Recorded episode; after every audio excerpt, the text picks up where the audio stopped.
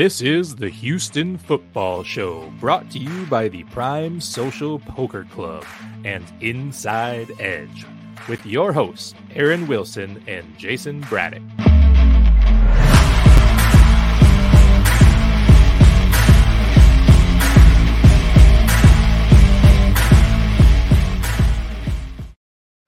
Welcome into the Houston Football Show. I'm Jayson Braddock, and along with me, as always, is Pro Football Network's NFL Insider, and here locally in Houston, KPRC2 and Sports Talk 790's Texans Insider. Aaron, been a fun day in sports. We get to check any, uh, I say, non-football games today. I did see the ninth inning, so yeah, I watched Yordan Alvarez his you know game winning home run. So yeah, I saw that. I watched his interview. I thought that was cool. Uh, so yeah, we cut that on really just at the end, and I was working and uh, took a little break to watch the ninth inning. So yeah, that was cool. Go Astros. Yeah, amazing comeback there. Just had a feeling the whole time they would come back. I didn't know it'd be in dramatic fashion like their postseason baseball, fun to watch. But we know why you're here. You're here to talk year-round Texans football. We do it once a week, every Tuesday, 8 p.m. Central Time. Uh, iLogic Media, Jonathan Danger and Mark Larson producing for us here. We always thankful for having those guys behind the scene. But let's get right into it. Aaron, Texans get their first week. Always great to get that win going into the bye. I'm sure the Texans have regret over how those first four games unfolded, wish to come out with a couple more wins. But with the parity in the league, uh, they're still in the hunt, specifically there in the AFC South. I should be more specific with. Um, but there were positives to take away from this game. I want to jump in there with this first win. Davis Mills, no turnovers, sacked only once for the second time in three games. I think that's big. And uh, really, Mills didn't have those overthrows and sells uh, that we had seen in the first couple weeks. Couple misses coming from pressure, Rex slipping out of the break, different things like that. Uh, what did you think uh, from Davis Mills in this game? I mean, I thought he was just okay. He was solid. The best thing he did was he didn't have any turnovers. So when he doesn't throw interceptions, there's something of a formula here. And Lovie Smith was acknowledging that. I asked about that on Monday about you could run the football not turn the ball over and have some timely defense, including the takeaways they had against Trevor Lawrence, a couple of interceptions, one by Derek Stingley Jr., another one by Desmond King on the Hail Mary heave to end the game, then you can win a game with and the special teams is like probably the only you know unit that's consistently good. The punting, Absolutely. great season so far by Ka'imi Fairbairn in the kicking game, and you know, not a ton of big returns, but not a lot of mistakes. So, uh, pretty good kick coverage. Frank Ross, the special teams coordinator, has done a really good job again this year. And they have a lot of veteran players that are, are right. good at special teams and guys like Grayland Arnold that have earned their roster spot on special teams. That's been a good unit. But Davis Mills, you know, it's not like he's playing terrible. He's just, you know, not playing a lot of, you know, winning football. The Best thing he did, you know, there was some trust throws to Nico Collins on the sideline. There was a really nice touch pass to Jordan Akins that set up the game winning touchdown. I thought he did okay. I mean, it's not like the Jaguars have a bad defense. They have some talent over there, but sure. Oh, he did enough. And essentially, what they've done now is they've shifted him to game manager. This is one hundred percent. And that, that, wait, let me stop you there because that's actually where I wanted to go. It's funny that you mentioned that because where is the balance, and and does it shift later in season, like if they consistently lose or if they win? Is it based off of that? But where is the balance in developing Davis Mills' weaknesses? Or, or playing to the strength because you're in these games and trying to win the game and being a game manager, well, like you mentioned. This point was made to me and it really resonated. Uh, someone with the team. Um, they said that within the improvement, you're seeing a regression of statistics, but that he is a more complete quarterback. And I agree with that. What it means is he was only asked to read part of the field last year. So some of his success is triggered by just throwing to Brandin Cooks, who's open and getting comfortable right. doing that. Oh, when you're point. asked to see the entire field and go from progression to progression, the margin for error goes up. You have a more opportunity to make different kinds of mistakes. And so we've seen within the same game, he's not consistent. Uh, you know, as Nick Caserio said today, not consistent enough, at least. Right. We've right. seen him slide in the pocket. We've seen him yep. muscle some throws. We saw against the Chargers, um, he led them back. We saw, you know, progress. The issue is just really when does he put it all together? And when he does put it all together, is his ceiling still very high? And the answers are kind of incomplete, but you know, we're starting to get some crystallization of what we think of Davis Mills, and it's a week to week proposition. But in my opinion, he's just showing that he's like a high end backup or a poor man starter. He's not showing you that he's going to be a top half upper echelon quarterback. You know, he's going to be in the bottom 10 starters in the NFL right now if you were ranking them. And that's okay. Uh, you know, that's where he is. You, you, have to accept him, warts and all. He's your quarterback. If he yeah. doesn't commit turnovers, I am fine with them keeping him out there the entire season. And you see what happens in the offseason. You just chop that up then. But for right now, the way he played, there's nothing wrong with that. Jayson, it's fine. It's just, you know, obviously they're not asking him to do very much. They're kind of taking a little bit of air out of the ball for him. Yeah, I think that's fair. I think uh, it, someone could cut up bits and pieces of that and may disagree with it. But if you take the totality of what you said, uh, I think it's beautifully stated. Uh, I think it states where he's at now, uh, how they're treating him, and maybe from that, how they feel. So I won't add anything to that. Uh, I think that's well stated. Now, moving on to another young player, rookie, in fact, fourth round pick, Dameon Pierce. What else can you say to this point? He's not a top rookie. He's one of the top five running backs in the NFL uh, to this uh, this season to this point. Aaron, what what else do you say about Dameon Pierce? Well, you know, Dameon is still improving. So this isn't true. Absolutely in, true. In my opinion, like the finished product of Dameon. And, you know, if he can continue to maintain his health and like as he did on Monday, uh, getting in the weight room, squatting with 425 pounds per Nick Caserio. So he's doing everything in terms of recovery and maintaining his strength in the season. He's a very strong runner. You know, 5'10 is not tall, but you don't really want a tall running back. He's 218 pounds. He's very strong he's got a max squat that's closer to 600 pounds. He's very wow. strong. He's he plays much faster than his 40 time. I don't really care about 40 times. It's more what's your field speed like? If you can run sure. 75 yards for a touchdown, then you're fast. So he's fast, he's determined, and he refuses to go down. So he's very admirable as a running back. He's got a different style. Arian Foster was more of a glider, and this right. guy is a violent runner. And yep. I don't think linebackers look forward to playing against him because he's up in your pads, he's in your face, he's in your chest, he's in your you know grill really quickly, and he's a lot of fun to watch, right? Because you know the kid plays fast, his vision is improving every game. I know the twenty yard run is the one everyone talks about. What about the run where he sort of like stopped in the middle, right yes. behind the center, right behind yes. Scott Quessenberry, froze the linebacker, and then cut back.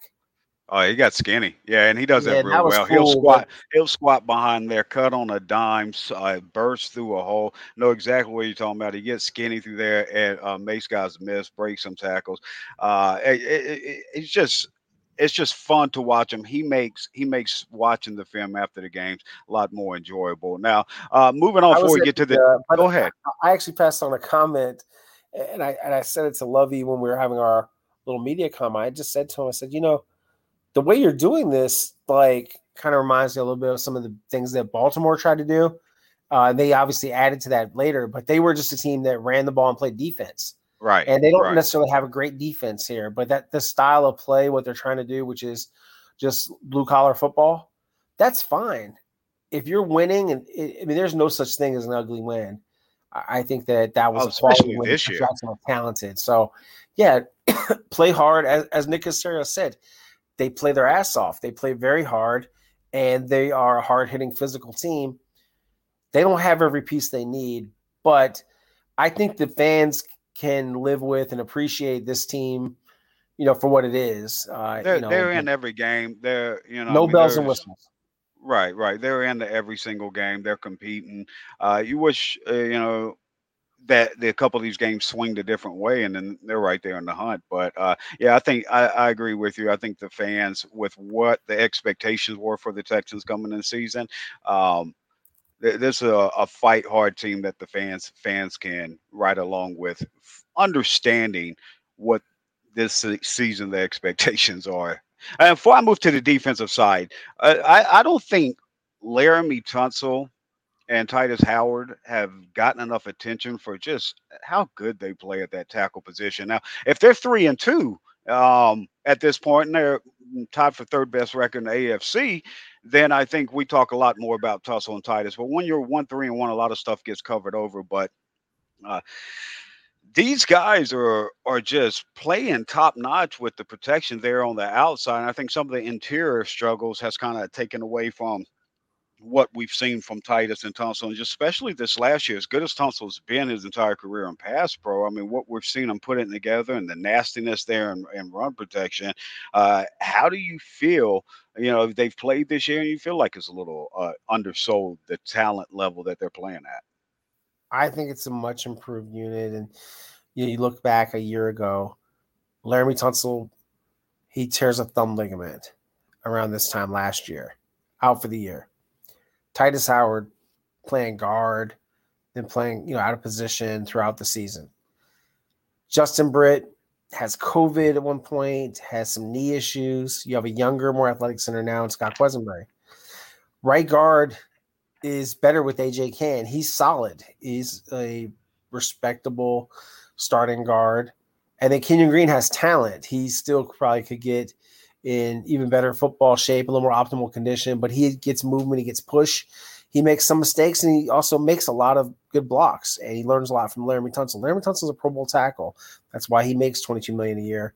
And Nice. I think Tytus Howard at right tackle is really natural. That's a good Yes. spot for him. He's powerful. Uh, he deserves a second contract, in my opinion. We'll see, you know, if they can see eye to eye on a deal at some point. I think he's definitely a candidate for that. He's they've got him secured for next year already on the fifth year option. Maybe they'll play it out. We'll see. And you know, overall, it's a good group. They have decent backups with Charlie Heck and Justin McCray.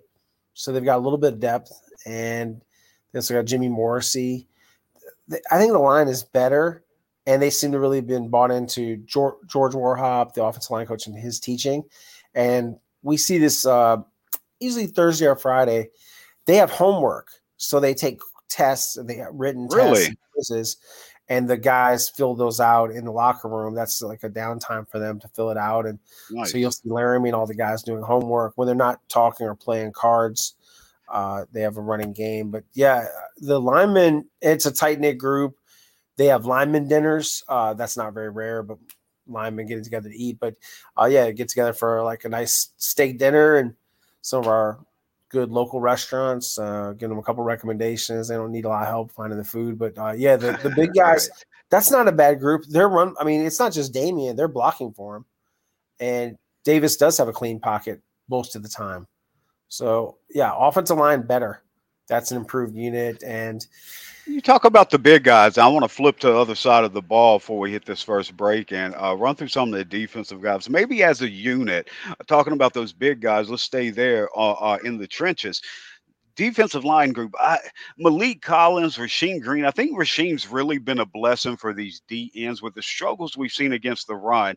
His versatility to play D end and D tackle, what he can do against the run, but also from the pass. We saw him at that D tackle position, bat a ball this last game. We've seen him many times pursue to the sidelines and make stops against the run while also getting to the quarterbacks in those games.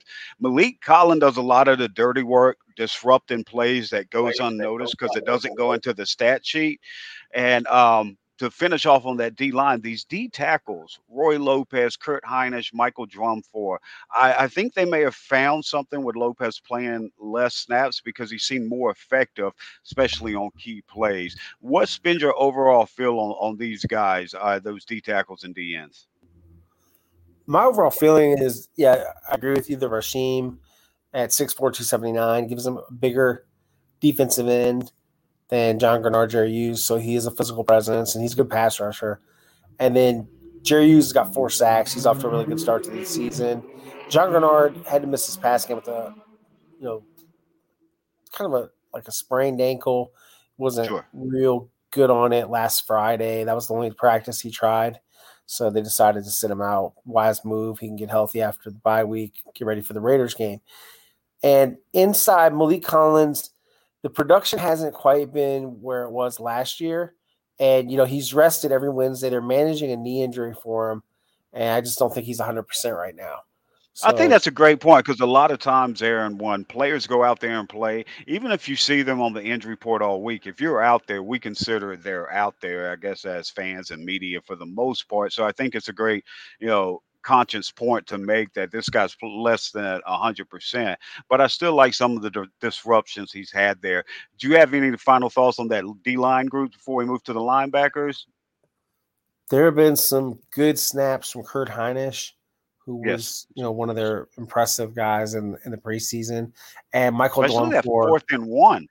Yep, and, and Dwumfour plays well too. Uh, those guys are tough inside, and Thomas Booker was inactive this past game, but he's given them some rush. He's a talented player, so they actually have some defensive line depth, which I don't feel like they had as much of last year. So it's gotten better, and they've got quality starters in Jerry Hughes and John Greenard. and they also have Mario Addison back, and Mario played a lot right. of snaps, and I thought he was still shedding rust, but you could see he was fast. Absolutely, yeah. Field. You see the speed, the burst, absolutely. Yeah, no, I think he had something. Uh, you know, I know like he hadn't made a lot of plays because he's just right. gotten out there, but I would keep an eye on him for more. I think he's going to keep contributing. Yeah, that's more than fair. That linebacker group here on the defense, uh, couple guys, Christian Kirksey, Garret Wallow, Neville Hewitt, uh, Reeves Maybin. You know, we saw a healthy rotation of all three linebacker spots, whether they're in base 4 3 or when they're in their nickel package there. Uh, to me, and I like what Wallow did dropping in the zone, some other things he did. He had a really good game. Uh, but a lot of times, I, I think the rotating these guys in and keeping them fresh we saw some benefit to that from this last game. Do you think that'll be the formula going forward, or are they just trying to patch this up, weaknesses and strengths through games until they get Christian Harris back up to speed and a part of those uh, top three linebackers? I think they're at a point now where they are going to think about how do they go forward with I think Christian Kirksey is not going anywhere as the Mike. He's the defensive captain. Kamu's probably, you know, played a little less well than he has. And then I think there's been, you know, some moments. This was Garret's first good game of the year. He had the ankle injury and now he's healthy. So we saw him nearly intercept a pass. We saw a really good tackle for loss. He's instinctive. And I think he's a little bit of a cut above Blake Cashman, who had been ahead of him when he was hurt and right. had the concussion. So uh, you always hate to see someone lose their job because of an injury, but that could happen with Cashman with the way that Wallow just played. For Christian Harris, they've got to obviously they eventually want to have him in the starting lineup. And I could see, not predicting this, but I could see it happening if Kamu doesn't pick it up, where you eventually have Christian Harris, Garret Wallow, and Christian Kirksey, and that maybe that's their best three. Yeah, but I, I like don't play the third like guy that much. That. Yeah, I mean, and if they have to do it, they'll do it. But I, I think that you know he's going to have to play the way he did last year when he was making a lot of off the ball tackle for losses, and right now. You know, he's not making all of those plays. He had a couple good plays this past game. I thought he played better than he had in previous weeks.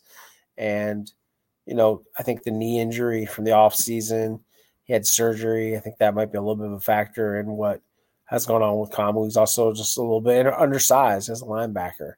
Yeah, and absolutely. Really, all of them are. But I'm anxious to see Harris. I thought they were smart not to just r- throw him out there after a couple of practices because he had missed so much time. Absolutely. And they just didn't feel comfortable because he never played in a game before. But I'm sure that, you know, he'll have a chance to be activated by the Raiders game, and then they have a decision to make. Nice.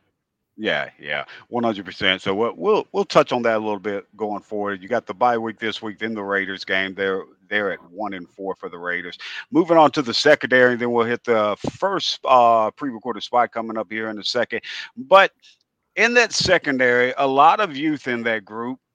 Derek Stingley, Jalen Pitre. I think he's still getting penalized because he had a lot of missed tackles early. He had one missed tackle in this game, but he's really starting to play with him himself a lot more, where you're seeing a lot less mistakes starting to click for him. When, when that aggression and the speed and all that all clicks together. He's going to be a special player. Derek Stingley as well, tied for fifth in the NFL with five pass breakups. He had an interception and a late uh, pass breakup in this. We always knew Stingley was solid, and man, tackling is just special. Hasn't uh, had a missed tackle all season to this point.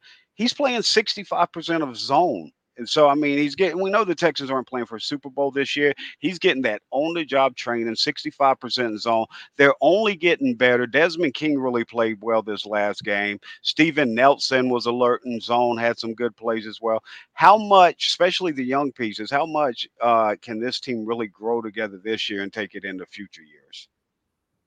I think considerably, Jayson. You know, they're going to keep adding to this. So they're going to look at you know, what can you do to make this even better? And you can't have necessarily a high price guy at every position or a high draft pick. But do I expect it to be Derek Stingley, Steven Nelson? Yes, next year.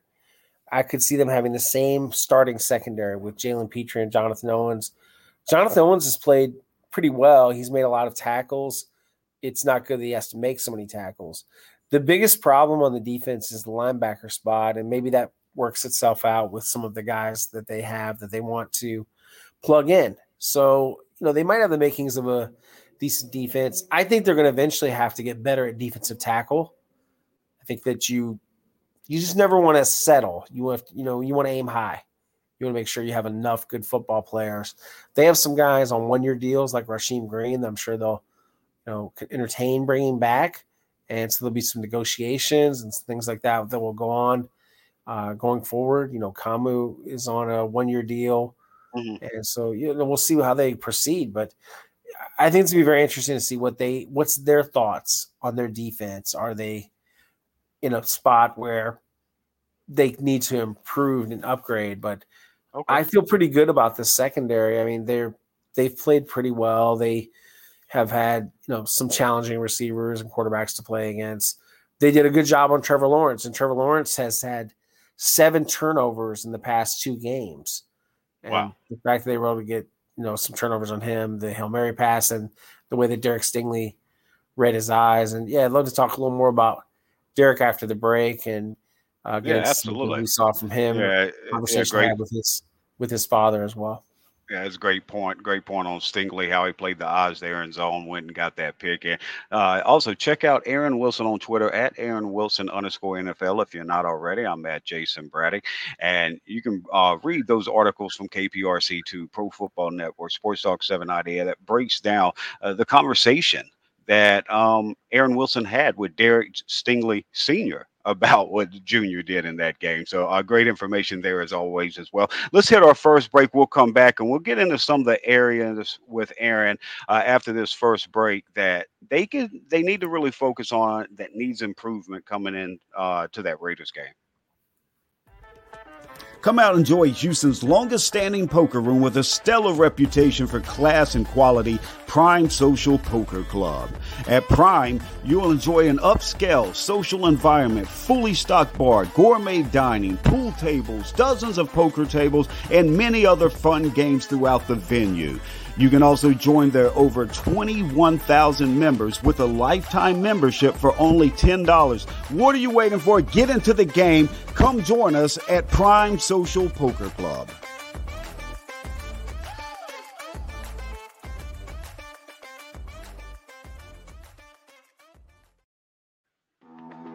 Inside Edge was founded over 30 years ago as a data and analytics provider for Major League Baseball clubs. If you've seen the movie Moneyball, then you know Inside Edge. They were part of the data and analytics revolution in professional sports. Fans can now have access to the same insights and analytics used by pro teams for free at myinsideedge.com. My Inside Edge is a destination for sports bettors and daily fantasy players where they can find matchup specific insights and projections to help make informed betting and fantasy decisions. Again, that's myinsideedge.com. All right, we're back here on the Houston Football Show. Jayson Braddock along with Aaron Wilson, talking about areas that need improvement. Aaron, uh, interior offensive line. I mean, we're, we're still seeing breakdowns in the running game. As you said, we're seeing improvement each week as this this unit gets more and more reps together. But that interior offensive line uh, is giving up the pressure. We saw two guys come. Quessenberry a little late to get over to that second guy. Dameon Pierce picked up the first one through the A gap there. Uh, the delayed second guy coming through Quessenberry is a little late to come off with Mills taking the only sack of the game in this one. Uh, pretty good for the most part, but there's areas of struggle, and those areas are 90 plus percent interior offensive line. What do you do? How do you uh, work on this and get it fixed coming out uh, during the bye week? I mean, not much happens during the bye week other than the players are off. So, you know, you'll self scout a little bit, and I'm sure there'll be some points of emphasis and things they'll say, but it's nothing that they had already mentioned. You try to coach guys to not commit crucial errors, to not make mistakes, but, you know, there is no practice. So they're off. And I think the way you get better during a bye week is you rest up. But yeah, I, I don't see any actual like coaching points that you can make because you're not around the guys. So most guys go on a trip, they take time off, and it's a really early bye. It's not really a great timing for the bye, but they're also a pretty healthy team. So it doesn't really hurt them. They're gonna have a long run with no weeks off. So sure. This is the healthiest you can get. I think that's the big emphasis. But yeah, the interior offensive line, I mean, some of it Kenyon Green will just get better with experience. You would hope. that was one of the play. things. Yeah, absolutely. And I mean, uh, yeah, we've got we got to mention it. But this past game, you know, Kenyon's going to continue to get better, and he's going to have down games. But it was surprising to me because he's just always been so solid in the run game.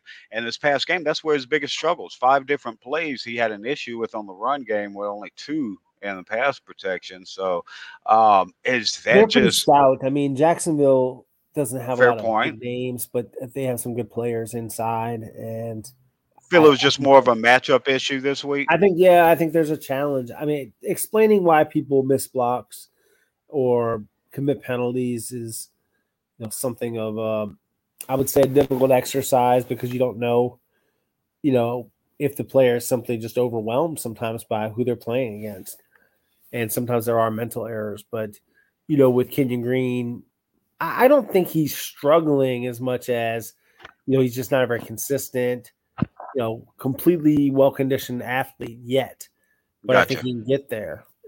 He's okay. really young. He came out of school early. I, I believe he's 21 or 22 years old. So, you know, he's a baby. I mean, he's a young, young football player. He'll get better. Yeah, absolutely. Now, one of the guys, you know, you're talking about some of the mental mistakes and different things uh, players make. Phillip Dorsett, at this point during the bye, you, you know, you talk about them not being around, well, the first week, obviously, of the bye, but then that second week, you come back for preparation for the Raiders. Uh, during that first week of the bye, and they're looking over the rosters and self scouting, does Phillips Dorsett roster spot come in question. He's got one catch for 15 yards on four targets, and to this point, he's made more mis- costly mistakes by a, large margin than he has a positive impact. I mean, the drop passes, the penalties, the missed blocks that are, are that killed a couple runs. I mean, his holding call, Aaron, on it made it first and 20 there late in the game until Travon uh, Walker bailed him out with the third and 20 roughing the passer. They've got four young receivers on practice squad. Do you give them a shot? Do you go out and add a free agent? Or do you just hold firm during the bye with Dorsett?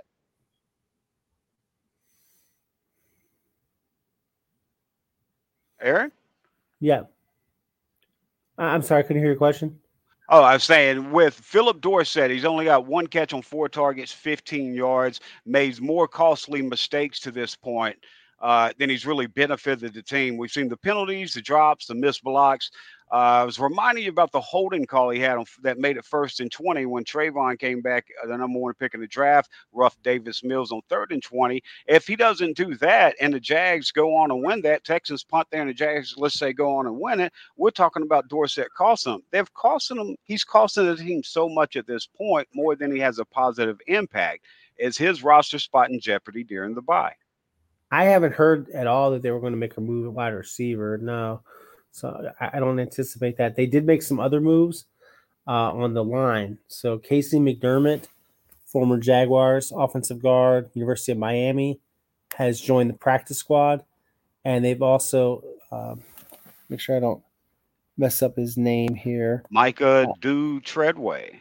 Micah Dew-Treadway, uh, formerly of the Chicago Bears Six four three oh eight undrafted from University of Minnesota, also played at Notre Dame. Mm-hmm. So they bring him in, and you know he had worked out for them before, and they bring him in uh, now for their practice squad. So a couple practice squad moves, and they also cut Nick Eubanks from the practice squad, the tight end that recently joined them. Well, I doing the doing the simple math there, they're going to have to, you know, you add two, cut one. They're going to have to make another move. We've talked last week about Jordan Akins uh, probably getting promoted, which he did for the third time this past week. So, do they kick the can down the road on Jordan Akins being promoted and just make that? I mean, I had one person predict to me that Brevin Jordan would be up, and that Jordan Akins would just stay know, on the practice, the practice squad. squad. And yeah. Shrek, and Shrek's got one more again. promotion. Yeah, that they that they'll you know, like you say, uh, kick the can and delay that decision. Yeah, so I, I think that's fair. But I mean, I think Akins has done enough in the receiving game. The, the problem is you have a draft pick that you spent not as high a draft pick as you did on Jordan Akins years ago, but that was Brian Gaine's pick. But Brevin Jordan is Nick Caserio's pick. What do you do? Because in my mind, Jordan Akins is just better at this point as a receiver than Brevin Jordan. So, you know, it should be fairly academic, but it, maybe it isn't. And some of it has to be like giving Brevin Jordan more chances to establish himself. You know, Jordan Akins is an older player. He's 29 years old because he played minor league baseball for the Texas Rangers farm system. And Brevin is just at the start of his career. So maybe Brevin right. will get better. But, you know, he hasn't shown yet. I mean, he dropped passes in the preseason right as well. So I, I don't know. I think they have a you know, decision to make there. Is it a crucial decision? I mean, every decision is pretty important when your margin for error is so small. You know, you barely right. can win these games. They just won their first one, and you know, maybe they can beat Vegas, maybe they can't. They don't seem to match up well with some of the things that the Raiders have, but we'll see. That's why they play the games. You know, yeah, they've got we'll they've got several roster moves coming up. So I think Jordan Akins, you kick it down the road Thomas a little bit. Back. Yeah, so, Christian you know, Harris. beyond you know, Christian Harris. There's at least, I would say, three to four moves coming up. Yeah, because when we look at that and let's project it, Tavierre Thomas, and that's another one. It makes sense to hold him out. I think he's probably ready to go. And this is just me projecting, uh, not Aaron reporting anything. But I mean, just me reading tea leaves. I think if they needed him this week, he could come up and play. I think he probably, if they needed him last week, come up and play. But to do that, you'd have to cut somebody. And I think they like what they've got at that position. So you get a little extra roster spot with Tavierre staying there, and you can buy some time with the 21 day window before you have to activate them. So again, just with the Jordan Akins, I think they're doing some roster Olympics flexibility here, kicking the uh, can down the road a little bit on a couple players. Christian Harris, though, to go back to him, do you think he has a chance to uh, be promoted for this Raiders game? Yes. Yes, I, nice. I do think that will happen. Oh, that'll be awesome. Seeing Christian here in the third round pick, everyone's excited to see him, and they need that speed. I understand he's going to make you know some mistakes, have some bumps. Compare it to Jalen Pitre. As great as he's been, we've seen the missed tackles in other areas. He's going to improve. It's going to happen for these rookies. It's going to happen for Christian Harris. But uh, at this point, I'd like to see that speed added to the defense. Now let's play a little game of cut two or three, Aaron. So projecting Christian Harris. Um, and let's say they kick it on Jordan Akins, but maybe Tavierre Thomas they bring back. Who's those bottom of the rosters guys? They've got 11 guys active on the D line now. Uh, is there a possible cut there? And we talked about well, Dorsett. Jake Hanson. I mean, you could. Would you? That's Hanson interesting. I, I'm, I didn't think you would go there with Hanson, uh, but I had a note in case you did because I was curious. They've carried him and he's been active for five weeks. Outside of Garret Wallow, yeah, a couple snaps. Special teams. He also played for Lovie Smith at Illinois. So yeah, and he played a couple snaps in this game as well. There on the defense to get he's, him in the he's mix. He's not a bad player, but I mean, you wouldn't want to. Would you risk losing him? Well, the, no, I mean, I'm not. I'm not saying you're going to lose them for Christian Harris, but I think you, you got 11 waivers and sign with the practice squad. I mean, there's there's. So you do feel okay. That's kind of where I'm getting at. Do you feel like they feel safe enough? You can't feel like so attached to this roster when the young guys. But could you with the young guys? I understand you're not going to feel attached to the the vets, the older uh, guys. No, I, I appreciate you're saying. I think Jake is worth keeping. My point is just that not that not as valuable. You can't have so many guys that aren't contributing on the 53 man. You've got to you have more guys that are capable of playing and playing a major role, and that's what you ideally want to have. And as far as other spots, but does a know, switch get made at some point? With DB, I mean, you, you, have some flexibility. I mean, you could cut Grayland Arnold. You could do a lot of things. There's some other DBs you could let go of to get you know, Tavierre back on the roster. Tavierre makes them a better defense and a better football team. Yeah, that's so, how I feel as well. He's he's better up on the roster. missing piece. He's kind of a glue guy. Yeah, uh, I think that uh, you talk about tackling. Yes, he's one of the best tacklers on the defense. So yeah, and they haven't played a lot of dime. Defense. They haven't played a lot of dime. So uh, if you bring Tavierre back with the way Desmond King's going, I mean, put them out there with your safeties. There's your dime package. I mean, they had an entire drive against Jacksonville. The entire drive was nickel. I mean, yeah, you're in sub package, but there's no mix up. There's no dime. And if they activate Tavierre Thomas, I think we see a little bit more of a mix with some dime in there as well. So yeah, it makes sense to get Tavierre up as soon as possible. Demone Harris, they've got 11 active on D line. Phillip Dorsett, they got four on the practice squad and four others active. He would make sense to me, and Isaac Yiadom. But there's a couple I'm just kicking around. Jake Hanson, I kind of wanted to get the, uh, after that with you because I was curious if you felt like he would be safe to the practice squad. Because if you get to some point, let's say they lose the next two games, uh, and you're sitting there and it looks like, all right, we're just playing for development this season. At that point, your future linebackers are Garret Wallow, Christian Harris. And at that point, trying to uh, kick the tires on Jake Hanson in season would make sense. So I guess that was my concern. But you feel like he would be safe to that point uh, and would survive the practice squad, and also to add to that, Grayland Arnold as well. I mean, it's hard to predict that not knowing what the true. other teams think. So yeah, that's true. I, I couldn't really venture a guess, but I think these are chances that you have to take. You can't get squeamish about the roster. And Nick Caserio won't. He'll make the tough calls he has to make, and do everything he can to make some changes. You never know. There could be injured reserve. There could be other guys he can get off the team. He does have a tight cap situation, so every time he puts someone into reserve and then has to replace them on the roster, so that's always tough. Uh, All right, I, I, better get running. Um, Jayson, good to talk to you. I look forward to talking to you next week. We're going to talk about the Raiders game.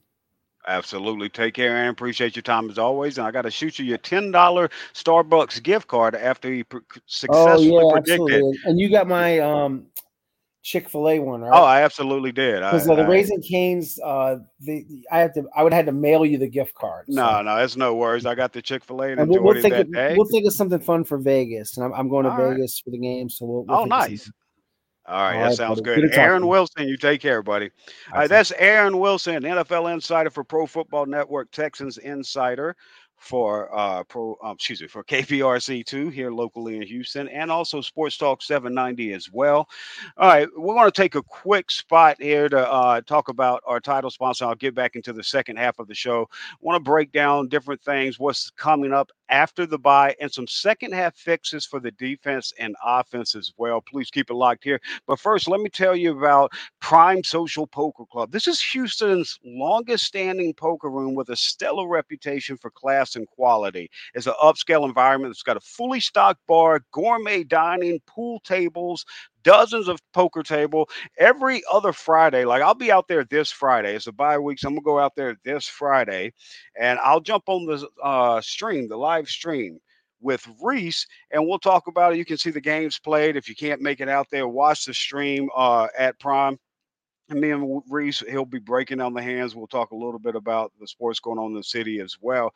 But you can see how the hands play out, just as if you're watching the World Series of Poker with the percentages there, what outs remain, everything else. So if you're a student of the game, there's some extra little added reps you can get there at the house on your lunch break at the job. Check us out. I go out there every other Friday with Prime Social Poker Club. You should be going out there all the time. 7801 Westheimer here locally. They've got some great tournaments coming up. They've always got their nightly tournaments and daily tournaments as well to go along with their cash games. Whether it's pot limit Omaha or Texas no limit hold'em, you can get into your game there. We've got some big announcements coming up. We're planning something next month. I don't want to announce it now until we finalize it, but next month we plan to do something with them. Houston Football Show out there at Prime Social Poker Club. 781 Westheimer. Go check it out. All right, let's jump back into it. Second part of the show. I want to look ahead a little bit.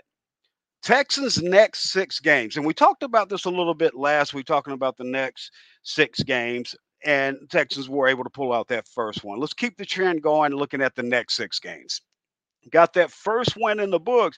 And you might not know this, but Davis Mills, this was only his second road win. Yes, hasn't been a lot of wins in his two years or year plus here in Houston, but this was only a second road win. Uh, and coincidentally, second time he's beat Jacksonville on the road. So Jacksonville is the gift that keeps giving in the AFC South, at least for the Texans, the last nine times they played them. Well, the Texans have in these next six games an opportunity to get back in this AFC South race. race excuse me.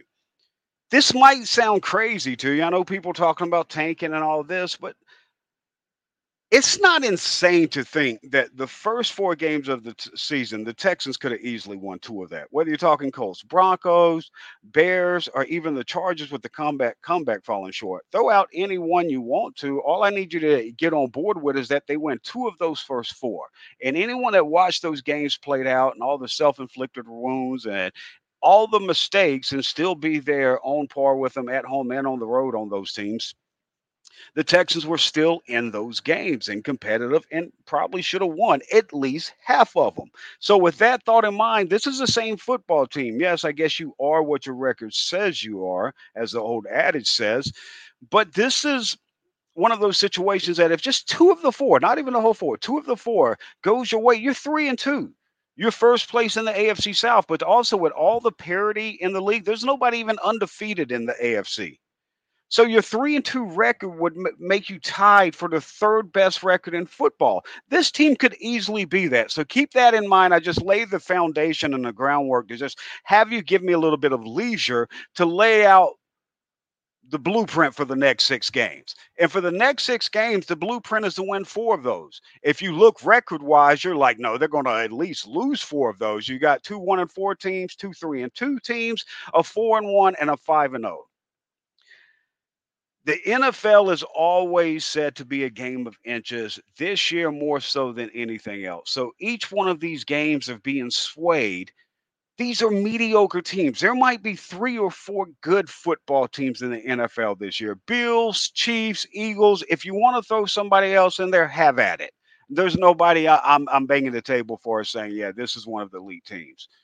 And there's teams with four and one and three and two records that I think are some of the worst teams in the league. So I wouldn't pay too much on the record. Let's take this game by game real quick, second half, and what the Texans need to do. Keep in mind they need to win four of these six. First up, after that bye week, you get refreshed. Maybe you get Christian Harris back. Maybe you get Tavierre Thomas back after you get Mario Addison back, and he knocks a little bit more rust off.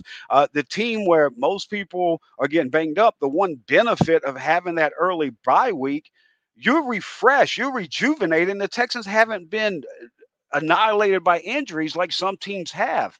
So it's a double benefit because you're getting players back, you're having your bye week, and you've been relatively healthy. Now you go into that against a team in the Raiders. Raiders one and four. They have a worse record than the Texans. And this is a team I thought would be really good this year. They have a coaching staff and front office that Nick Caserio and the Texans front office are very familiar with, know how they're thinking, know how they want to run their team, their offense, and everything else. So I think this comes down to the variables of familiar. I can never say that word. I'm not even going go there. This comes down to them being familiar.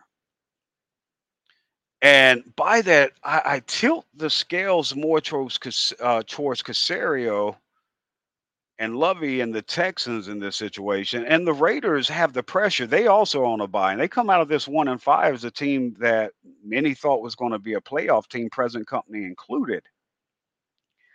And then you got the Texans that many thought would be the worst team in football, and they're not.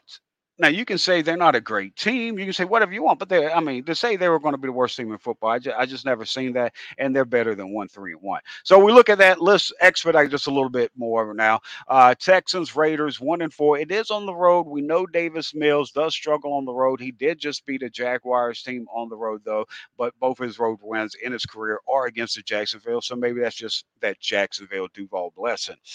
Lots of talent on those Raiders teams, but they keep finding ways to lose the games. And the Texans have been kept getting a gift horse the first four weeks, but they just uh, instead of looking it in the mouth, put a gun it and shot it in the mouth or shot it right in the head dead those first four games. Uh, game five, they took those blessings when the Jaguars were making similar mistakes and they didn't counter them and they won the turnover battles. This might surprise you. We talked going into the season, the identity for the Texans is the successful running game, eating up the clock, uh, defense that's tight in the red zone, throwing down the seams to tight ends, which we haven't seen enough of. I'll get into that in the uh, second half fixes for the offense. And um, but this team is who we thought they were, but they just keep shooting the gift horse in the mouth, so to speak. This Raiders team, they can beat them, even though it's on the road. And Davis Mills has played poorly throughout his short career on the road. But uh, this is one the Texans know they have to have, especially with the Titans following up that next week. Next week, and I think the Raiders, just like all the other teams with different injuries, dumb penalties, and mistakes, they've given the Texans opportunities not only to stay in these games but actually win them. I think the Raiders might do it, and they may have already done it. No matter what you think about the Davante Adams shove, uh, and I refuse to call it Shovegate. No more adding gates to just anything and making it a thing. Uh, I've banned that officially 2022. Copyright Ricky Bobby. So my thing is that you look at this, you know, you look at these situations that teams keep blessing them, and the Raiders have blessed them with possibly already with the Davante Adams shove. He shoves the cameraman. If you didn't see it after the Monday Night Football game, he did came out apologizing. I'm a firm believer people make mistakes, humans make mistakes. But that being said, you still got to pay your your penalty, and he could be subjected to a game suspension. I wouldn't even be talking about this if the next game after the bye wasn't the Texans, and that's why I bring it up because if Adam does draw a suspension then the Texans could get another blessing, just like Shaquille Leonard not playing and Patrick Surtain going out and uh, Jerry Jeudy going out and on down the line, David Montgomery going out early. They kept getting these blessings and they continue, possibly continue to. And it could start off with Davante Adams, one of the top five receivers in the league. Moving on next to that Titans game. Titans three and two. I talk about don't buy into these paper records this year. Here's the Titans' three wins. They beat one in four Las Vegas, who we just talked about the Texans having that opportunity to beat after the bye. They beat one in four Washington, who is game five of these six games I'm going to talk about in a second. And they beat the only team the Texans tied this year, Indianapolis Colts, who are two, two, and one. That's the Titans' three wins. And they should have lost the Washington game. Only reason they won the Washington game is because Carson Wentz was blessed with a pass interference penalty that gave them first and goal at the two yard line. And with like 13 seconds so, time to run off three plays, they pass, pass, pass, with the third one being a Wentz interception. I understand they don't have any timeouts, but you can't get in from the two yard on three plays. Y'all deserve to lose that. The Titans did not deserve to win that game. That's a beatable team. Third week, Eagles 5 and 0 in a league of parity. They've managed to be the only team to remain undefeated. They've got talent on both sides of the ball. This isn't parity for me. I think I think what we have here is you know, talent, true talent on both sides of the ball. And this is a team. Yeah, anything can happen on any, given Sunday. It's a home game for the Texans. I'm giving that one to the Eagles. If you still want surprise one, all well and done. But let's just count that as a loss. You still need four of these other ones fives. Those first two, I think, are winnable games for the Texans. Then you got four and one Giants. Paper record. I know we all love Brian Daboll. He's amazing. He brought Saquon Barkley back from the death. He made Daniel Jones a quarterback that you can manage a game around. I'm not buying the four and one start. Congrats on it. I'm not buying it. If Houston can stop Saquon Barkley, and if and that's if he's still healthy. I mean, we see all the injuries happen around the league. I, I hate injuries. Knock on wood. Hope Barkley stays healthy, along with all players. That being said, uh, we know his injury history, and we see all the players dropping every year because of 17 game season, three game preseason. Players aren't even playing in the preseason. You got new coaches, you got new offenses. You don't have time to install it. You're spending the first four or five weeks learning on the fly. And Saquon Barkley is that offense. He's the Jenga block that I talk about a lot of time. You take Saquon Bar- Barkley out, the whole thing collapses. Can the Texans take him out? I don't know. They haven't shown that yet. If they can fix it uh, by the time they face the Giants, they've got a possibility. We'll see how that plays out. I think that's a winnable game. Home against a 1 and four team Washington team. This is a game you better win. You're playing Carson Wentz. You're at home against a 1 and 14. If the Texans, you know, I mean, if they win two or three before this game, let's say the Texans win three or four, like I think they have an opportunity to. Not saying they're going to, because uh, they've had these opportunity to win three of the first four, or maybe four or four, depending on how you view it. And it came out with one tie. So I can't give them the benefit of doubt. What I'm saying though is there's that opportunity. If they win two or three of these games after the bye, say they lose the Eagles, they beat the Raiders, Titans, and well, whichever way you go with the uh, Giants, now you got this one of four Washington team. You're back in the hunt if you win this game. You at least you're back in the AFC South contention because all these teams are mediocre and they're going to feast on each other uh, all season long. Lastly, I think that's so. I think I think four four of those first five of the next five games after the bye winnable games, and I think you have to take into account where you're playing at getting that early bye week, being refreshed, coming back, getting players back, and benefiting from not getting hit with a lot of injuries. And also Davis Mills getting more uh, comfortable, Pep getting more comfortable on how to coach to Davis's strength as well. Uh, last game, Dolphins. For the season, I wouldn't have counted this. Early in the season, I wouldn't have counted this. But the three and two Dolphins have Waddle banged up, Tyreek banged up, Tua banged up. Now, this is seven weeks out. So anything could be the case at that point. But uh, even if they're back healthy, this defense has got so many injuries in that secondary. People are throwing all over them. This pass D can get torched. And a lot of these teams, if you run through these next six games, and you look at how they're ranked, they either got a hole on their run defense or pass defense, or either both. None of these are stellar defenses outside of probably the Eagles. Win four of those six games, the Texans are in hunt for the AFC South. That's why I'm not getting into the draft talk yet. That's why I'm not getting into the tank talk because I think this is a team that should already be among the top three to six teams in the AFC. If if even half the things went right that went wrong for them first. I like. I think it's advantageous where they're getting the bye and how healthy they've stayed and the players they've get, uh, gotten back to this point. And so my belief on this is that uh, they can win four of these next six games. But I just reported. I just watched the movie and report on it. Uh, they lay out the plot for me. All right, let's take another quick break. We'll come back and uh, end this show uh, right after this on the Houston Football Show.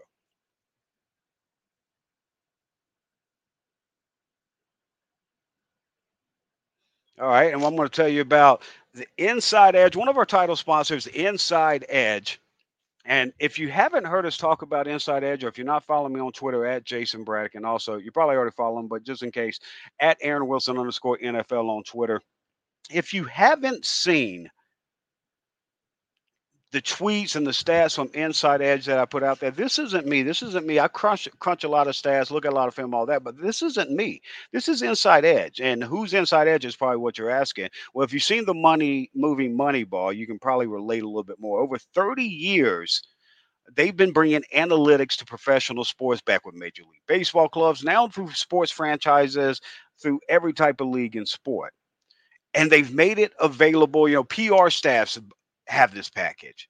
Your favorite websites have this of just these incredible stats. And now they've made it available for free to you at myinsideedge.com. Go to myinsideedge.com to check them out. Also, if you like to bet the lines, you got to check out the best part about my uh, about Inside Edge are their five star picks. Last year, NFL season, they went 34 and 14, a 71% hit rate last year. And you get one of these picks if you want to d- dab your toe in just a little bit, see see what if it's all what it's cracked up to be, $20 for the one pick, but let me go and tell you if you're looking for the deal of the lifetime, get the entire season of picks for only $149. Entire season of five-star picks from Inside Edge for only $149. Use code Houston, get an extra discount on top of that. All right, we're back to the Houston Football Show. Listen, strong here. Got a couple more segments here where I want to talk about second half fixes. Uh, went a little long-winded in the last last segment. Want to speed this up a little bit. Zone coverage. They have to get better in zone coverage. And uh, this is one of the second half fix- fixes. I want to start on the defensive side. But part of that is through reputation, repetition.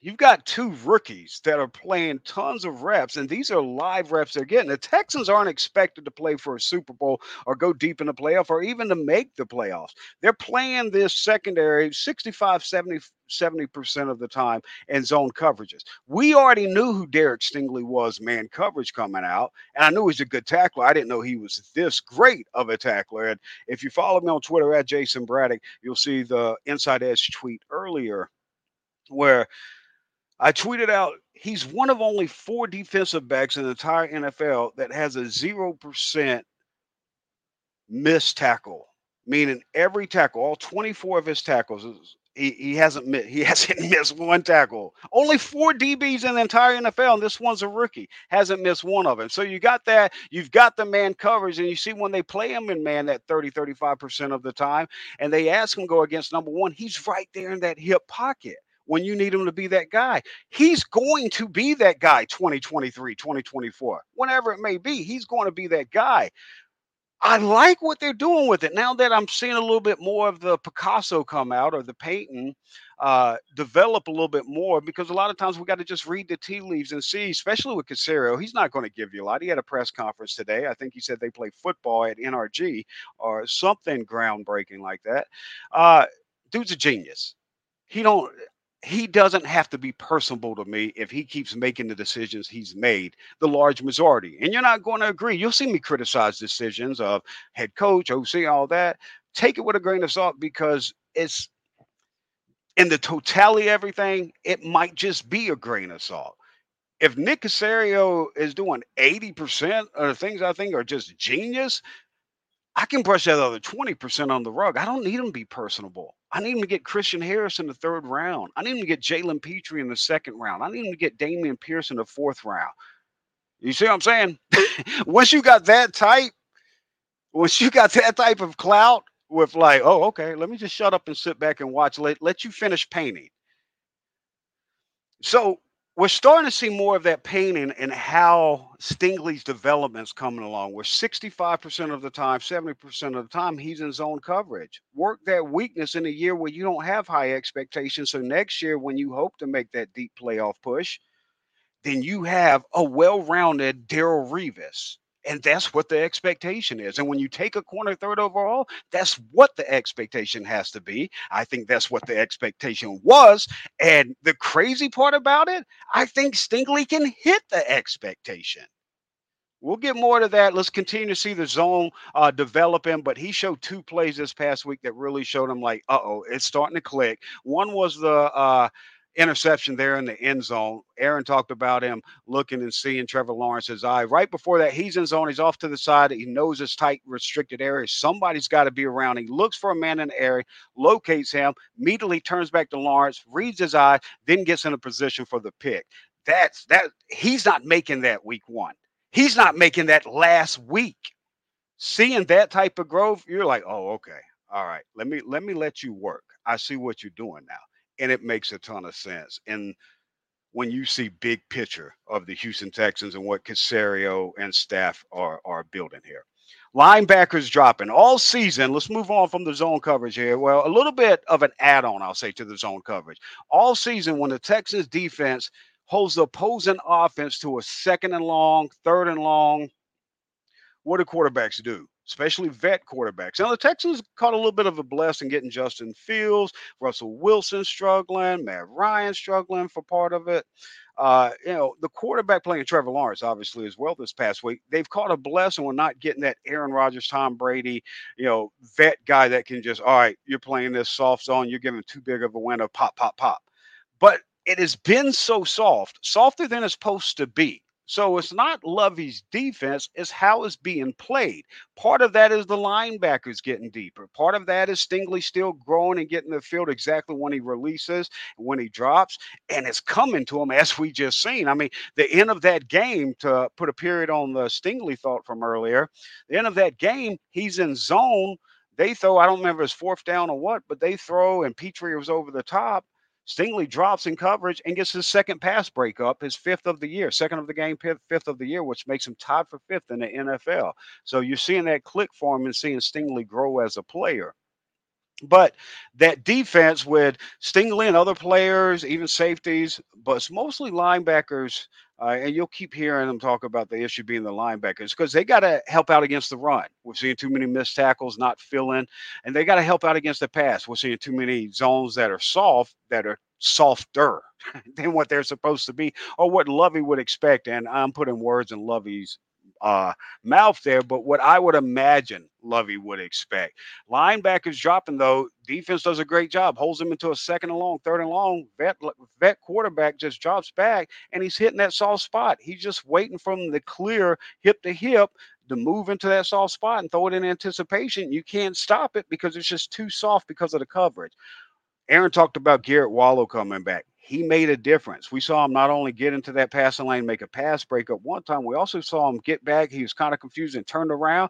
But even though he was still getting back into the feel of it, he had closed that window so much it made it so tight. Lawrence had to overthrow the window. That's Wallow dropping in coverage. And that's what you want to see from your linebackers that you're not seeing from Kamu in coverage. You're not seeing from Kirko in coverage. You're not seeing from Neville in coverage uh, the few times he gets in there. You see him in the run game, but the Texans have a bunch of linebackers that like, oh, he can do this, he can't do that, he can do this, and they're patching them together. And the rotation made a lot of sense. I thought that was artwork this past past week, the way they rotated all three guys, kept them all fresh, bringing guys in, and you saw it it erased a lot of the mental errors. And some guys, especially Kirksey, played better early and late in the game in key situations. And I think that rotation played a part of it. So Texans are continuing to develop. It's not just the rookies or Davis Mills that's continuing to develop.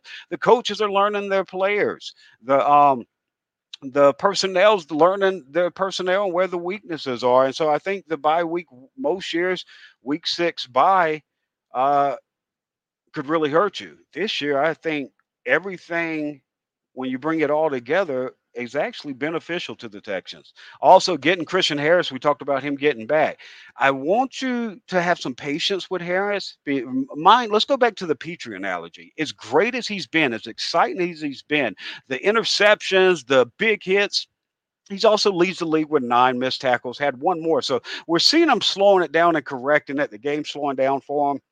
And uh, I don't want to bag on them too much on those missed tackles because they were so front of the season heavy. And so we're starting to see them come on. But the only reason I bring it up now is because I'm not saying Harris is going to have nine missed tackles early in his career. What I'm saying is they're going to be bumps. He missed all of camp, you know, maybe, maybe not all of it, but he was hardly out there struggling with his injury. Then he comes back. He, he's got to get the playbook. He's got to get the live reps. Then when he gets in the game and he gets the live reps, he's got to understand the feel for his teammates around him, what he's seeing, and the speed of the NFL. It's going to be a lot, no matter how talented he is give him some grace of a learning period, but I'm excited to see his speed in that defense to help try to patch up some of the holes. Pressure pressure, pressure. If you're going to play 65, 70% of defense, the D line needs to create pressure. This Texas defense, you know, I mean, they they're not getting there to the quarterback uh, at the rate like you'd want to. Addison, I know he's knocking rust off. Hughes showed well early in the season, but this past game, it was late in the game when they come down and pinched the pocket that both of them went on a play. Outside of that, you really didn't see them. They were stonewalled for most of the game. Rasheem Green is the guy making the impact in the running game. He's the one getting in on D tackle and sub packages. I mean, um, on passing situations, third downs. He's kicking in on D tackle and batting balls and stopping running plays. He's been pivotal. They have to get Greenard back, and I know you got the bye coming up. Aaron said he should be back after the bye uh, for that uh, Raiders, if I'm not mistaken. Don't want to misquote him on that, but uh, he should be coming back after the bye as well. You need Greenard and you need somebody else. You need somebody consistently get after the quarterback if you're going to run zone 65, 70% of the time because you need the pressure. You need to move the quarterback off of the point, and it's not happening right now. And they're just sitting there waiting for guys to clear the hip to hip to hit with anticipation to those soft spots of the zone. And that's what's killing killing the zone. But I don't want to give you the negatives on all the fixes without pointing a positive I think is really being brushed under the rug on this defense just because the team's one, three, and one. This Texans defense is a bit underrated. Let me tell you the struggles first before I tell you where they're underrated. Yeah, they're 29th against the rud, rush, horrible against the rush, rush yards game, rush yards per play, however you want to divide. They're 29th and not good at it. They're also 29th in first down allowed per game. Now, some of that might have to do with the Texans offense giving up the most three and outs that the Texans defense just sees so many series and that they're just worn out giving up more of these first down conversions. But 29th, both of those categories. And back to the pressure, 20th in sacks per pass attempt. Uh, you know, bottom third of the league is not good enough. Um, so we look at that before I tell you the positive, though, and where I think they're a little bit underrated. I, I called Lovie's defense in a press conference, bend not break, and he said that's it's not a compliment and I didn't mean it as a compliment when I asked it. Uh, I meant it for what it is. It's a bend don't break defense. Between the 20s, you can move the ball, you can hit passes, uh, and you could possibly get some gashes uh, there in the run game. But when you get down into that red zone, and when you get down to goal to go, it's lockdown. It's almost like you know you see the green and then you see the red territory on most uh, graphics on NFL screens when they're showing the field. Well, that green is almost that graphic's almost like the Texans defense, except it's like green from 20 to 20. Then you get inside that 20 and it starts turning a little oranges, kind of, you know, almost reddish. And then you get inside that 10 to 5. Closer you get, it is just pitch fire red with this defense. The Texans defense, some areas that might surprise you, they're ninth in interception rate. They're fifth in red zone. They're first in goal to go. The Texans defense is the number one team in the NFL in goal to go situations and top five, fifth in red zone situations. Yes, some of that's a benefit of the numbers due to seeing Russell Wilson, Matt Ryan struggling, Trevor Lawrence struggling, all of that. But this is the same defense. If we want to say that, we got to say this is the same defense that allowed those players to light them up between the 20s. Uh, run to them between the 20s. Once they get down to the red zone and go to go, it becomes lockdown time, and they have done that. All right, last segment of the night. Let's look at second half fixes on the offense. Receiving back. I've been saying it before the preseason, during the off season. I feel like I've been saying it for years. I don't have anything against Rex Burkhead, but I'm not a guy that just I can meet a guy in a locker room and be really cool with him. He misses a play, I'm gonna put a video up of him missing a play. That ain't on me, dude. That's on you. This is this is your film. You're writing this book. I'm reading this book. And so they might have, you know, players might have hard, hard feelings. I'm not talking about Rex. I don't know Rex, never met him personally. Um, so I don't know him personally. He might be the world's greatest guy. This is a billion dollar business It is bigger than Rex Burkhead and those that love Rex Burkhead. It is about the Houston Texans, the Houston Texans fans, the those in the building. It's not about doing right by one player at the end of his career. Last year at 31 years old, Rex Burkhead had 124 carries. That's the most carries of his career at 31 years old. The team that drafted him didn't even rush him that much. His most carries with, before that, I think, was like five, six years ago, was like 26 years old or something, and he only had 74. He comes to Houston at 31, he gets 124. Then the next year, they draft a back, and the first game, they give him 50 snaps, and Dameon Pierce, this stud rookie, who's top five in rushing despite only getting 20 offensive snaps week one. So, like, all right, we finally got a force hand. We've been called out with force hand. We'll play Dameon Pierce more at running back. And Dameon Pierce plays more at running back and he's stellar. But they're like, all right, well, we got to get Rex involved somehow. Let, let, let's throw him some passes. Rex Burkhead is the most targeted running back on third down in the entire NFL. He is 32 years old. No statistic can you find has he been good on catching the ball, running after the catch, or doing anything with the catch. And he is on pace to shatter his career at 32 years old. He is on pace to shatter his career high in targets and receptions. He's not a receiving back, but you're like, well, we got to give Dameon Pierce rest. No, no, no, no, no. You're setting up that storyline. You knew you needed a receiving back before the season, and uh, and Dameon's a rookie. He has done things well in the receiving game, but he has to be more consistent. He's not catching some of these balls cleanly. He's not getting it and ripping it right after he catches it. So I understand why you want to go with a guy that you can definitely know is going to pluck it and go. And I understand in that situation, when you forced your hand, why Rex would get that. But if you're talking about Five weeks into the season, Rex Burkhead is your receiving back role. He's your Austin Ekeler catching out the backfield. He's your Darren Sproles. He's your Alvin Kamara or anybody else that is a young receiving back that has a receiving role that you would consider to have the most targets as a running back on third down, the most critical point of the game. John Elway used to say it NFL quarterbacks get paid for what they do on third down. The Texans are trying to find out if they have a franchise guy in Davis Mills and he is struggling no more so than on third down among the league's worst. Because he's struggling on third down, it's leading the defense to playing more reps and they're getting worn down. Where does this domino effect start from? That third down conversion rate? Give him a damn back that's a receiving back and not Rex Burkhead. This is crazy that we're in week five. Week five is over, headed into week six into your bye, and still discussing this. Don't get mad at me for telling you this is some stupid stuff.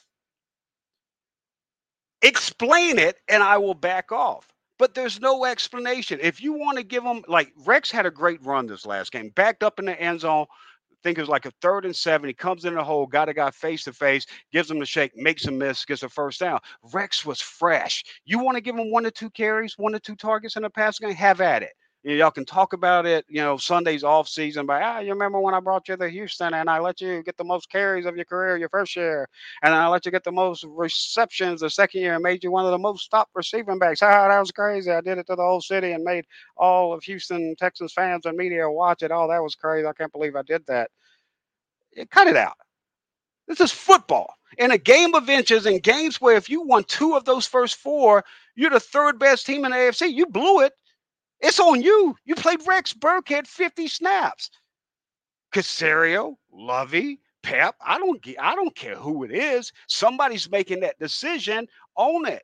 You played him 50 snaps. And the guy you drafted in the fourth round is actually a really good running back. You only played 20. And even though you held him back in the first 12 weeks, I mean, excuse me, first five weeks, and only played him uh 20 snaps week one, He's top five in the NFL in rushing. How do you justify that decision in hindsight when everybody beforehand was telling you it was dumb? So these decision you can't say, well, let up on it. You know, it's happening. No, no, no. These decisions, there has to be a consequence. There has to be another. You can't go into the bye week and know this is an issue and still come out the bye and sell it as like, well, you know, there's nothing we could do. It's not like we have a couple running backs on the practice squad. It's not like we have Dare on the active roster that could actually possibly catch a ball out the backfield. It's not like we can go sign anybody off a 31 other practice squad. It's not like we could sign a free agent. You could get a receiving back literally from anywhere. The whole thing of why you don't draft a running back early is because you can get these guys, especially guys who are just one role specific guys, not a three down back, a guy that's going to just catch out the backfield. Maybe you get lucky and find a guy who can catch out the backfield and block out the backfield. Anyway, something has to happen there, and they need to go get a receiving back if they're truly playing this year. If you want to tank, tank, no issue with it, then at that point, I don't need you giving Dameon Pierce 20 plus touches a game. Both can't be true. Both can't make sense. Rex Burkhead's work and Dameon Pierce both can't make sense. You either need a receiving back if you're trying to win games, or you need to limit Dameon Pierce to 15 touches a game because this year isn't meaningful and you're tanking. I have no problem with you tanking. I don't understand it. Now, the players in the locker room might have an issue, but I don't think this team is tanking. You see the workload they're giving to Dameon Pierce. That just means the Rex Burkhead is an illogical decision that's not backed up by the eye test, not backed up by the stats and it's just a personal decision that is holding back a team and it's holding back to a point where they're one three and one when they should at least be three and two. Last I'll say on that, moving on, uh, number three wide receiver Phillip Dorsett shouldn't be on the roster. I'm sorry, I, I you know, I, why are you calling for all these people's jobs? It's a business. I look at it as a business. I cover it as a business. I'm not trying to go to these people's house on Monday and have tea and crumpets with them. Phillip Dorsett has one catch on four targets. He's got multiple. He's got more drops than he has catches. He's got one catch on four targets for 15 yards, and he gave you a penalty and crucial point of the game. He's costing you at four times the return than what he's giving you in return. his roster part, roster spot doesn't make sense at this point. I'd rather see Tyler Johnson. You've got four young guys on the practice squad. I'd rather see one of these guys come in and get the rep the number three wide receiver spot has been so bad that Mills didn't even throw to a third wide receiver this past week. You realize that. Mills' wide receivers he targeted was only Nico Collins and Brandin Cooks, and the two running backs, Burkhead and Pierce, and then the three tight ends. He did not target Tyler Johnson. He did not tar- target Philip John, uh, Phillip Dorsett. And there was points where he may, I'm not going to say because I couldn't see his eye on it, that he may have seen one of them open, went to the next read. And I wouldn't blame him because with all the drops, I don't know if I'd trust these guys as well either. You've got to get that number three wide receiver position. I don't know if it's one of the four guys on the practice squad. I don't know if it's Tyler Johnson. I don't know if it's someone on another practice squad or a free agent that's out there. But if you're competing to really try to contend in the AFC South, which you can do, then you have to find that third wide receiver and you've got to do it now. Uh, you've got to play the mill strengths. They've done that at times. Get ahead of the change. Stay ahead of the change. They showed Davis Mills on a first and 10 doing some RPOs where he runs with it. I love that. I think they should do that more. It takes another rep off of Dameon Pierce his legs. And I know he didn't get a ton of rushes in college. Like, well, why are you worried about his workload? Because it's real. If you get close to 400 plus touches, your body starts to break down. Jonathan Taylor, 299 plus touches, three straight years in college and his first two years in the pros. It's just how humans are built. And we've seen it time and time again, no matter how talented the running back is. So be cognitive of it. Don't put more work on Dameon Pierce than it has to be there this year if you're not playing for the AFC South. And I think they could be playing for the AFC South.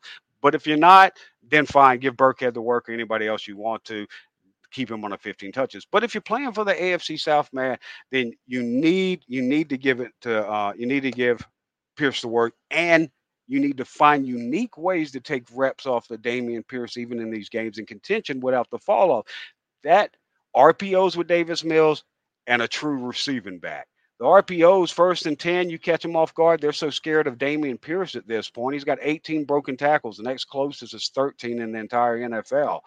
Run that RPO. He's going to get you two to five yards every time on that. Get ahead of the chains. What else it does? It gets you, uh, stops you from those foolish offensive line penalties that set you behind on chains, wide receiver penalties, so on and so on. Also, more seam and underneath throws. I know, uh, yeah, we don't want Davis Mills to be a check down. That's what I keep seeing people saying. He hasn't been a check down guy. I, I, I want to see it.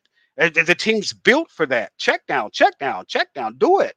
Just have a receiving back to check down, and you'll be surprised how much more efficient the offense gets to. Interior offensive line, they've got to be better. I understand Kenyon's a rookie, but five busted plays, five different plays in the run game, two in the pass.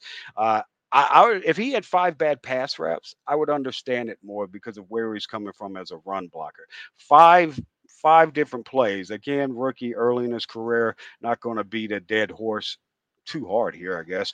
But um, you can't have that, especially with Quessenberry and AJ can't have him plays messing up. But the chemistry is really starting to come along. Laremy Tunsil, Tytus Howard just playing at an exceptional le- level, and Tunsil's really taking his game up in the run game this year.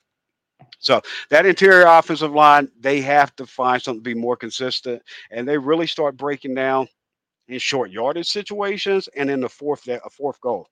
Excuse me, fourth fourth quarter. So in those situations, into the interior offensive line, they don't get better. It doesn't matter who the back is, who the quarterback is. The team's not going to get better. If the interior of the offensive line is soft, the entire thing collapses from the inside. Fourth quarter, fix the fourth quarter. It's not all on Mills.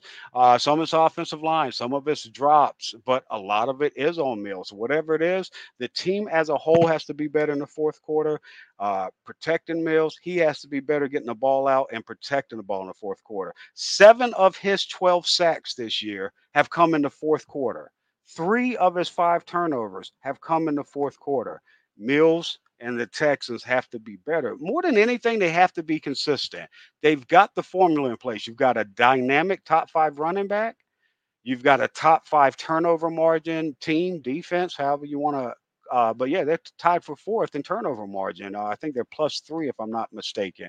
That's a formula for winning an elite running game, winning on the turnover margin, and a game managing offense. And that's what I'd run with Davis Mills. I think the formula could change later in the season, but early in season, run that game manager offense like while you're still in the hunt and don't worry about improving on his weaknesses unless it's just like a shot here, a shot there to just see if he can improve on it in game. Now you get to the point you're one seven and one, one six and one. You get to the point it's clear that hey, you're playing for a pick at this point. Anyone helps at that point. I'd still leave Davis Mills in at quarterback and I would start playing towards his weaknesses and see if you can develop that up by the end of the season to help you make that decision in the draft. But that's the bye week episode. Win and buy is what we're calling it. The 12th edition of the Houston Football Show every Tuesday, year round, 8 p.m. Central Standard Time. Aaron Wilson, Jayson Braddock with the iLogic, iLogic Media crew producing. We appreciate you always checking us out, telling somebody about it, and sharing it on social media as well. So we continue to grow this and continue to build it because we got some great plans in store where we want to go with the Houston Football Show. That's it. 12th episode in the books. Can't believe it's already flown by that much. Enjoy your bye week. We're back at it next week, previewing those Las Vegas Raiders. Prime Social Poker Club opens daily at 10 a.m. and doesn't close until the last person leaves. Now that's 24 7, 365 days a year, so you can always get your poker game on at Prime. Also, daily free play starting at 10 a.m. to 1 p.m. with happy hour from 4 to 9 p.m. They have daily and nightly tournaments with buy-in starting as low as $60 and going as high as 5000 Now check this out. Guaranteed prize money as large as $2 million. What are you waiting for? Get in the game. Prime Social Poker Club here locally in Houston, 7801 Westheimer.